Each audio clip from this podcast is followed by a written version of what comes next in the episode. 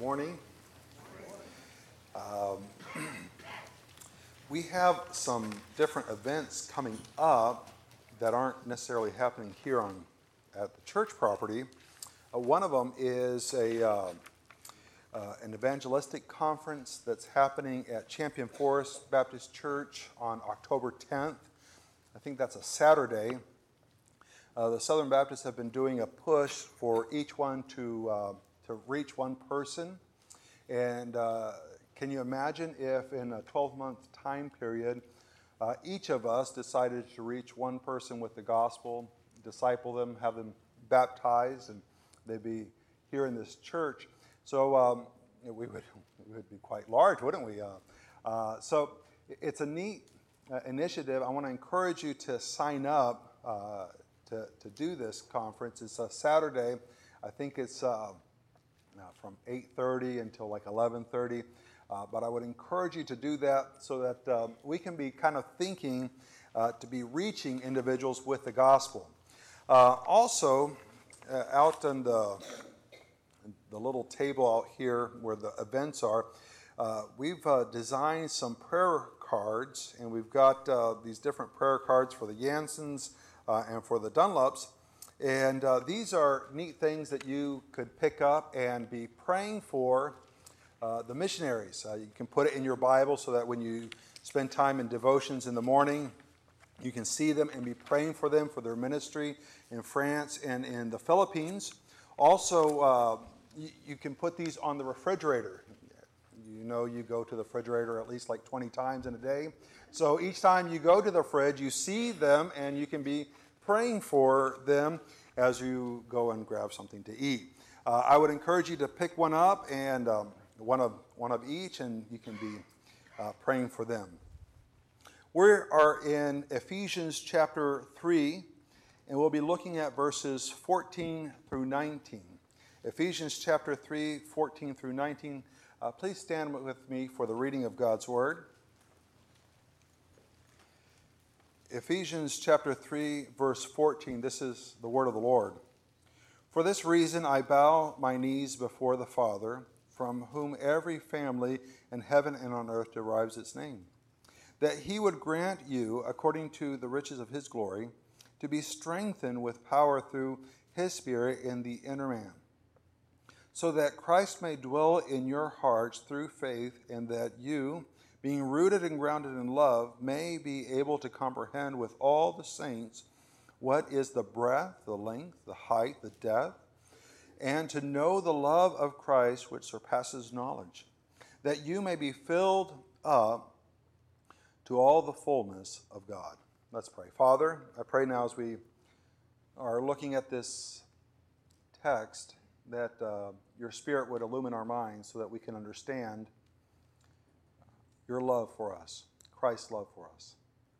Father, I pray now that uh, as we contemplate this, uh, that uh, it's not just information, but that it will be something that we'll put into action to share your love with, with other individuals, other believers who are hurting with the lost. Uh, I, I pray, Father, that this won't just be an academic endeavor, but that we will be in awe of you, of your love towards us. In Jesus' name I pray. Amen. Please be seated. Uh, in the book by S.D. Smith, The Rising Ember, uh, there's a chapter where it talks about Picket and Wheezy, who are in uh, Wheezy's farm in the First Warren. The First Warren had been taken over a long time ago by the birds of prey, and they had been capturing rabbits, and, and really the First Warren was really in disarray. Um, because not only were the birds of prey taking the different rabbits, but they had also infiltrated into some of the rabbits and turned them so that there were traitor rabbits. And these uh, guys, they dressed all in black and you could only see their eyes. They looked for opportunity to capture rabbits uh, who were uh, trying to be against the birds of prey. There is Picket, who is not part of the first warren. He had grown up a, free rabbit, and he's in the first warren with uh, Wheezy, and they're looking out in the land, and, and it's just in disarray, and, and he is in shock to see it. And he asked her, How in the world is she able to keep her spirits up? How, looking at all the disarray, looking at all the antagonism, all the opposition from the birds of prey, how in the world, and not only of the birds of prey, but uh, of their own rabbits who turned against them, how do they keep their spirits up? And Weezy says um, they really don't know anything else. They, they know that it's bad, but bad is all they know. Picket starts to talk to her about uh, free rabbits and free rabbits that are working towards the, what, the day when the king would come and there would be a mended wood. Uh, the mended wood is something that they anticipated. And as he talked about this king coming to establish the mended wood, Weezy's eyes flashed with hope. Now, can you imagine living in that opposition? You got the birds of prey and you got the rabbits who are traitors, and, and there you are, and you're anticipating a future hope. The context that we find this letter of Ephesians, Paul is, is writing to this church that's in Ephesus, and there's a huge temple to the goddess Diana, uh, Artemis. If you read in Acts chapter 19, you will see Paul's ministry there in Ephesus on his uh, missionary journey. And as he's there, uh, such was the impact of, of Paul working there. The, God the Spirit is using Paul in such a way that uh, so many people are receiving Christ as their Savior that it's turning people away from worshiping idols and purchasing idols. That Demetrius, he, he really sees a loss in profits. And he, he gathers these other idol uh, makers and they start to uh, talk, and, and a riot starts to be forming there in Ephesus.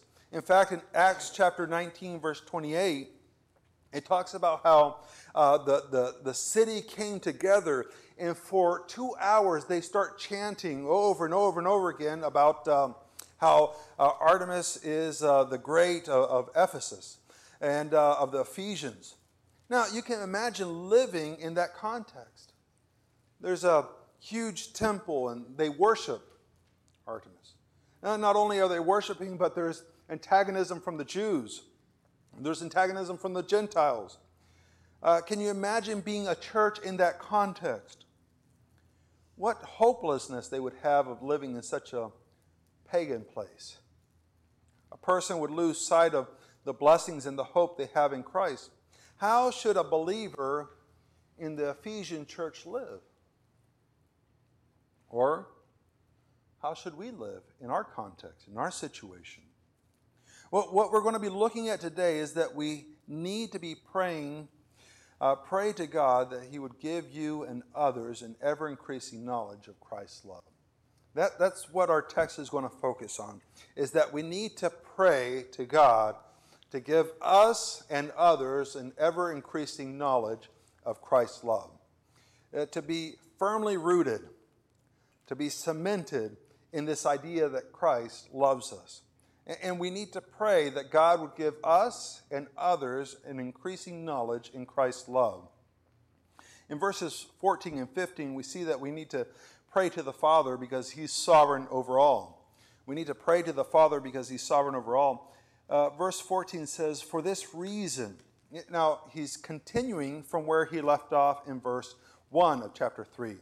You remember that uh, chapter 3, verse 1, it says, For this reason I, Paul, a prisoner of Christ Jesus, for the sake of you Gentiles. And then in verse 2, he kind of digresses into this thought that he develops from 2 all the way to verse 13. If indeed you have heard of the stewardship of the God's grace. Uh, so he, he resumes what he was started in verse 1. Uh, For this reason, I bow my knees before the Father. He, he's giving a prayer. It's not the first time that he writes a prayer to the Ephesians. If you remember back over in chapter 1, verse 15, it says, For this reason, I too, having heard of the faith in the Lord Jesus, which exists among you, and your love for all the saints, do not cease giving thanks for you while making mention of you in my prayers. In that context, his desire was that they may be given a spirit of wisdom and of revelation of the knowledge of him, that they would understand who God is, that they would understand who Christ is and the work of the Spirit in them. His desire was for them to have a deeper knowledge of this. Now he gets to chapter 3 and he, he continues his uh, another prayer. And this prayer is a little bit different. It, it, it's interesting as we look at his prayer that while he could have just reiterated that he prayed for them, just like he did over in verse 16 of chapter 1, he, he uses uh, a, a figure of speech, of a posture to talk about what he was doing. He is bowing my knee, bending his knees before the Father. Now, there, there's no text, there's no text that says you must pray in this, in this posture. Jesus does say, pray in this way. And says, Our Father which art in heaven. Uh, but there isn't a text that says you must pray in this posture. So the fact that he indicates the posture in which he's at as he's praying is important. And he's doing this before the Father. So as we think about this, his direction, his inclination, his posture is not in general, but it's towards God. And he mentions him as, as Father. Father. Now, a father can be, in its most general sense, the, the other person by which a kid, child was born. Or, or it can mean the supreme deity who is responsible for the origin and care of all that exists. The supreme deity who is responsible for the origin and care of all that exists. Uh, as one tries to interpret this, there'd be a couple of temptations. The first temptation would be to understand Father in, in our current culture, in our current context. And what, what, what does a current father look like in our context? Well, the father is, um, he's that guy that's on the sofa playing video games while the mother is trying to get the family together, you know? Or he's the one there watching the football game and the mother's doing everything else trying to take care of the kids. So we might think of father in that context. That, that's not the best way to interpret the scriptures of using our, our current culture to understand what is being talked about God. Another way that someone might try to interpret what does this father mean is by maybe studying Greek culture or maybe Roman culture and saying, well, when these individuals read this text, what is it that they would have understood? You say the word father, well, what, what was their family structure like? And that would also be a, a huge error because you do not interpret text based on what a person might understand. Rather, one needs to look at what did the author intend to communicate. Now, how in the world do you understand what the author intended to communicate. Well, he's not here. We can't ask him. So when you said, Father, what did you mean? We don't have him here. So what must we use to be able to understand what he is saying? Well, context, context, context, context. Context always tells us what, what, it, what they're trying to say, what's the intention of the author. It's not the first time that Paul has used the word Father. In, in fact, in chapter 1, uh, verse 2, it says, Grace to you and peace from God our Father and the Lord Jesus Christ. And, and then in chapter, uh, chapter 1, verse 3 and following, it talks about uh, blessed be the God and Father of our Lord Jesus Christ. And then it starts talking about all these things that this Father has done. He has, he has chosen us in Him before the foundation of the world to be holy and blameless. He, he predestined us for adoption through Jesus Christ, uh, out of the kind intention of His will, to the praise of His glory. Uh, he, he redeemed us through the blood of Christ, forgave us, sealed us with the Spirit. These are things that were done before any of us were born. He, he acted in His own sovereign will and His own sovereign decision he didn't go around asking each of us what we wanted or what we thought or what our opinion was. He, he acted as supreme because he created, he sustains. It was his plan. Now, this is the context in which Paul is addressing this. Is someone who has total authority. has authority over everything. This idea of total authority you can see in Genesis chapter 1 and Genesis 2, uh, where God is speaking and nature is responding. He speaks light and he speaks creation. And then he tells that plants must produce according to their kind. Uh, you go and you uh, plant rice, and, and it's not like they say, no, I'm not going to produce rice. I'm going to produce coconuts. You know, it doesn't do that. The, nature obeys its, its maker. Animals produce animals according to their kind. You see that God does this. He's sovereign in control of all these things. Now, looking at this, he, he goes a little bit further by saying, From whom every family in heaven and on earth derives its name. Now, to whom is he father? Well, it says every. You could also translate to all families. All families. Now, just in case we don't understand what every or all means, he goes on to say, to, to qualify it a little bit better, heaven and on earth. He's father over those who are in heaven and those who are on earth. Just in case we didn't understand what all or every meant, he's going to go a little bit further. Now, some will say, well, this is this this has to be he's only father he's only father of um, those who are saved and therefore what it has to mean is that those who are on earth are those elect saved and then those who are in heaven are those who have passed away and now are in the presence of the lord I don't think that uh, the context uh, allows that because here it's not necessarily talking about relationship as it is in chapter 1, verses 3 uh, all the way to 14, but rather it's talking about his sovereignty and his control over everything, his authority. So as we look at his authority, what is his authority over? It's over everything. In chapter 1, verse 21, it talks about how uh, God the Father has established Christ to be over all principalities, over all rule, authority, power, and dominion. If Christ is over all those celestial beings, and God put him in charge of, therefore, God is supreme authority over it all. I mean, that's just simple, right?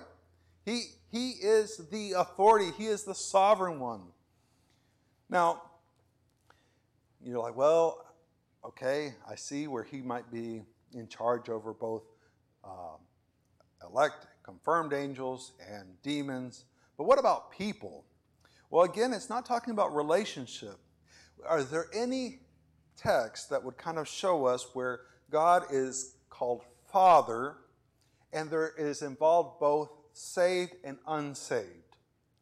Well, yes, there is. There happens to be a text. Uh, if you remember over in um, Exodus, uh, God presents himself before Moses. And as he presents himself before Moses, he says, Look, I, uh, I want to use you to, to pull out Israel because I have seen and I have heard the cries of Israel, and I want to take them out to a land that flows with milk and honey. And uh, I want you to go to, to Pharaoh and tell them, and it says over in Exodus chapter 4, verse 22 then you shall say to Pharaoh, Thus saith the Lord, Israel is my son, my firstborn. Now, is everyone in Israel saved? Well, of course not. They crossed the Red Sea. Moses' sister is singing and praising. She pulls out the tambourine and she goes to town. And, and they get to Mount Sinai, remember? Moses up there receiving the law. It looks like the mountain's on fire. And what are the people doing down below? Worshipping a golden calf. Oh, they're not all saved. They're all, all God fears. They're against him. In fact, Moses goes in with the Levites that kill a whole bunch of them. So, this idea that God is Father, it's not in the relationship aspect of chapter 1, 3 through uh, 14, but it's in his authority over all that he bows his knee before him. Now, if we're to pray to the Father because he's sovereign over all, it has certain implications for us, one of which is that we should humble ourselves before God. He, he could have just said that he prays for them. He could have just left it like that. He's already said it once in that fashion. He could say it again. But instead of saying it like that, he talks about his posture, and his posture is one of humility. As he bows down before God, which is a posture of humility, he's presented himself before God. So he's not bowing down in the sense of que será, será. What will happen, what will happen. I have no control over my circumstances, and so uh, I don't know what's going to happen. I'm just going to pray. No, he's addressing God. Not, not only is he bowing down uh, before the Lord, his posture also shows that it's not just what will be, what will be, but it's also is I'm not going to try harder. I, I'm not going to tighten up my boots and, and tighten up my belt and, and I want to try harder. He is in humility presenting himself before God. Presenting himself before God, and as it says here in verse 1 of chapter 3, for this reason I, Paul, the prisoner of Christ, for the sake of you Gentiles. He is praying for the Gentiles in this difficult situation. Now, he humbles himself before God as I said, this idea of father goes back to the person who creates and sustains everything. In Genesis chapter 1 and 2, as you see that um, God is creating things and seeds are producing according to their kind and animals are producing to their kind, the test comes will man be obedient? Man created in the image of God, will man be obedient to what God has said? Seeds are producing according to their kind, animals are producing according to their kind. But then comes Genesis chapter 3. He says, Don't, don't eat. The day you eat of this fruit, you'll surely die. And comes the serpent and says, Oh, you're not going to die? And boy, that fruit looked good. And so what did they do? They took and they ate. As we think about this, Adam and Eve did not submit themselves to the authority, to the sovereignty of God. Rather, they decided to do things what they felt best. If you study the life of Samson, when Samson wants his wife, he tells his parents, She is pleasing to my eyes. He doesn't say she has a relationship with the Lord, she's a God-fearer, uh, nothing. She's, he says, She's pleasing to me. The question is are we going to submit ourselves? Paul submits himself, humbles himself before the Lord. Now, not only does he submit himself, humbles himself before God, but he prays to the Father. And he prays to the Father in, in difficulty. Paul was, as it says here, a prisoner. He, he's in prison. Excuse me. He's in prison, and uh, he, it's not the first time he's in a difficult situation. You remember over in Acts chapter 9, Paul receives Christ as a Savior, and he is um, he, he's traveling, goes back to Jerusalem, and while in Jerusalem, he's meeting with the apostles and he's meeting with the disciples, and, and they, they the disciples want to kill him. His own Christian Jewish believers, they're antagonistic against him. They, they want to kill him. He, he has to escape and go. If you remember in Acts chapter 19, verse 23, Paul wants to go and, and, and, talk with the people who are against him because they're saying all these things. And, and his disciples say, No, don't, don't go. He had Gentiles against him. If you remember in 2 Timothy chapter 4, verse 16 and 17, it says uh, he's writing to them, he's in prison. Maybe he wrote Timothy after he wrote the letter of Ephesians. He says, At my defense, at my first defense, no one supported me, but all deserted me. May it not be counted against them. But the Lord stood with me and strengthened me. Paul was in a difficult situation. He had believers against him, he had heathen against him, he had people of his own nation against him. And then when he's standing trial, he says, The Lord stood with me. That's it. His prayer for the Gentiles did not come after he had a huge meal, had a nice nap, and said, Oh, I'm feeling really good. You know what? I think I'll pray for the Gentiles now. But rather, it comes out of difficulty and opposition and antagonism. Why is it that believers go against believers? I don't know. But it happens. And he, instead of focusing on that, focuses on praying for the Gentiles. There is a common theology that's out, popular theology that's out, that says you must invest in yourself and fill yourself up, and then when you're all filled up, then you can serve other people. There's just too much antagonism in this world to ever be like that. If you're waiting to get to the point where you're going to be all filled up so that you can then be praying and thinking about other people, when will that be? We're like in the first warren. Not only is there birds of prey, but there are some rabbits that are traitors. And that every corner, they're trying to get you. Paul is praying for these Gentiles. Now, as we look at this, and he's, he's asking for prayer, as he's praying to the Lord, we see that he prays for them to be strengthened so that they have an intimate understanding of Christ's love. We see that in verses 16 through 19. He's asking for an intimate understanding of Christ's love. That's his prayer. An intimate understanding of Christ's love. Verse 16 says, that he would grant you, that he would grant, that he would uh, give to you, he would bestow on you. He would bestow on you, and it says, according to the riches of his glory. So, that he might give to you according to the riches of his glory. It kind of depends on how much riches he has, right? Because if he has uh, very little riches, it really doesn't amount to much, right? That's like saying, I'm going to bestow uh, upon my riches, you know, blah, blah, blah, blah. And you're like, well, that's not going to get me very far. How much riches does Christ have? How much riches does God have? He, he owns everything. He's the Father. He has complete authority.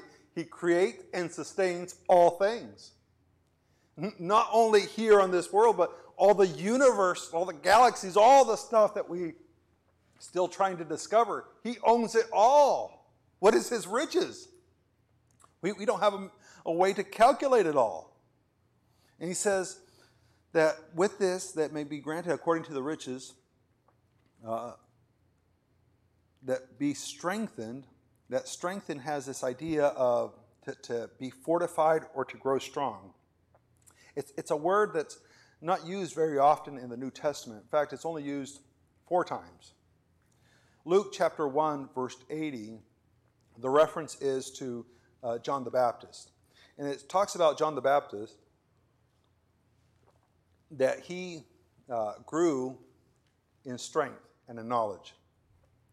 As in, as time progressed, he didn't stay the same, but rather as time progressed, he kept on changing and he was growing stronger and stronger. In Luke chapter 2, verse 40, the, the word is used in reference of Jesus. And again, the idea is that as time progressed, he didn't stay a little bitty baby, but he grew stronger. Over time, there was a change. Paul uses it in 1 Corinthians chapter 16, verse 13. Here he is urging them to stay strong. In fact, he's going to send uh, Stephanas and Achaicus to come and to give what they are lacking in their faith. the idea is that they're here, and over the progress of time, they should be strengthened. Wouldn't it be sad that as time progresses, we would be in the same situation as we were the day we were saved? Wouldn't that be a sad commentary that rather than being strengthened, we're still at the same place when we got saved? Our, our faith hasn't increased at all. What does He want them to be strengthened in? Strengthened with the power of the Spirit. In what? In your inner man. For what purpose? It says, so that Christ may dwell in your hearts through faith. Uh, there is a, uh, a, group of people that, uh, when they're talking about salvation, they use uh, vocabulary of invite Jesus into your heart. I don't think you can use this verse to advocate for that because he is writing to people who are already saved. What in the world then is Christ dwelling or residing in your heart through faith mean? Well, there are different passages that kind of talk about the heart. For example, Proverbs chapter 4, verse 23, it says, Watch over your heart with all diligence, from, uh, for from it flow the springs of life. In uh, Luke chapter 6, verse 43, Jesus is talking about uh, the heart and he is relating it to the root. Uh, what type of fruit does a tree produce? It, that fruit is based on whatever root it has. Uh, if you plant pineapple plants, you're going to get pineapples. It's not like they go and say, No, I want to start producing grapes. It just doesn't happen that way. He, uh, Jesus says in Luke chapter 6, verse 43 For there is no good tree which produces bad fruit, nor, on the other hand, a bad tree which produces good fruit. The fruit is dependent upon the root, and he's going to correlate it to the heart. He says, For each tree is known by its fruit. For men do not gather figs from thorns, nor they pick grapes from briar bush. The good man out of the good treasure of his heart brings forth what is good. The evil man out of the evil treasure brings forth what is evil. For his mouth speaks from that which fills his heart. Why do you do what you do? Based on what you have in your heart. I'm not talking about your physical pumping heart, but who you are, what you desire, is what comes out. And Paul says, I want Christ to dwell in that place where you desire, where you want through faith. It's what he's saying is, I want you to look less like yourselves, and I want you to look more and more like Christ. I want you to be less like how you were two months ago, and I want you to be more and more like Christ. Now, why is the faith important because as you become more and more like Christ, it'll take faith to be continuing to be obedient. You'll say, I don't want to do that. And it'll require faith to say, I will be obedient because I want to be more like Christ. Now, look what he says. He, he goes on further. And, and, that being rooted and grounded in love, to, to be firmly planted, the roots go down, to be Grounded is to have a, a foundation, a foundation appropriate for whatever you're going to build upon it. And both of these are uh, being used as adjectives of love. They're grounded in love, rooted in love, that they may be able to comprehend with all the saints, that they can be able to grasp, to have an understanding uh, of what? Uh, the length, the, the breadth, the length, the height, the depth to, to be able to comprehend how big is Christ's love? What is the size of this thing? Is it teeny tiny and small, or is it big? There, to be able to, we need to be strengthened to be able to understand this, to comprehend this. He goes on to say in verse 19, uh, and to know the love of Christ, which surpasses knowledge, that you may be filled up with the fullness of God that word filled has the idea of being under the influence of. For example, he uses it in Ephesians chapter 5 verse 18 where he says not to be drunk with wine but be filled with the spirit. The idea is a contrast between being under the influence of alcohol or being under the influence of the spirit. Here he's saying be filled with the fullness of God. Where, in, in whom does the fullness of God dwell? In Jesus Christ. What are we supposed to look like? We're supposed to look more and more like Christ and less and less like ourselves. It, it, it would be terrible to think, wow, Daniel, you've been here six years and you're identical to the day that you came here. Like something has happened in my spiritual life. Something very sad and depressing. It would also be sad and depressing to say, you know what? I've been a member of this church since the day it started, and there's been no change in my life. Something terrible has happened. You haven't understood that Christ loves you. You haven't come with Christ dwelling in you. You're not in the being filled under the influence of the fullness of God, which is Christ being shown through you. As we look at this and we think about it, there's a couple applications that I want to make just quickly. The first is, is that God, God loves you. That, that, that's an important point of this text. It's so important that he, he is praying that their mental capacity can be strengthened so that they can understand that God loves you. In other words, your human capacity to think about God's love is not sufficient to be able to understand that God loves you. He loves you. Paul suffered persecution. In fact, in 1 Corinthians chapter 15, verse 32, he says that while he was in Ephesus, he fought off wild beasts.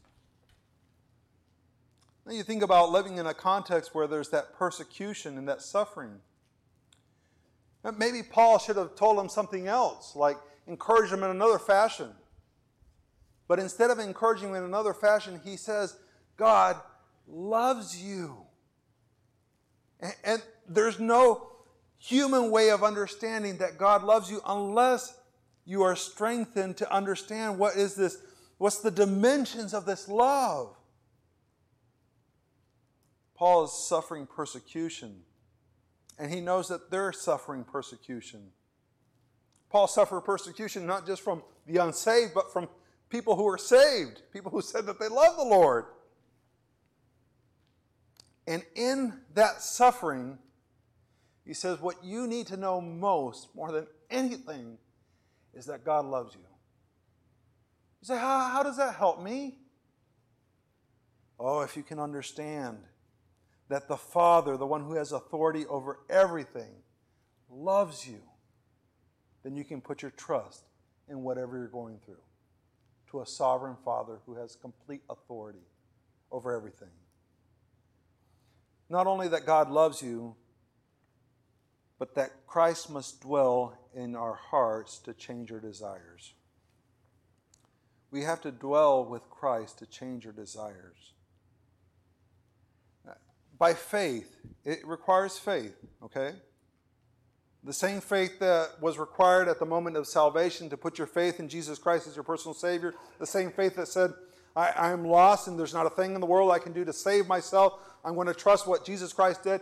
That same faith is required to live the Christian life. Because as God starts to rip you away so that Christ can shine, it'll take faith. You're like, no, I, really need this aspect of my personality. I, really need this part of, of me. This is who I am. This is my heritage. This is my whatever. And just God doesn't care to see that. He cares to see Christ dwelling in you, the fullness of God. And that is what He's working. As we think about this, we're to pray that God will give you and others an ever increasing love and ever increasing knowledge of Christ's love. Remember Picket and Wheezy at the beginning of the sermon? Where I left off, where they were looking at the farms and seeing it all in disarray. At that instant, they heard a twig break, and before Picket could pull out his sword, uh, five rabbits dressed in black, only their eyes could be seen, jumped on him and tackled him to the ground, took his sword away. And his struggle, he looked over at Wheezy and uh, he saw that, that light in her eyes of hope for the mended wood went out.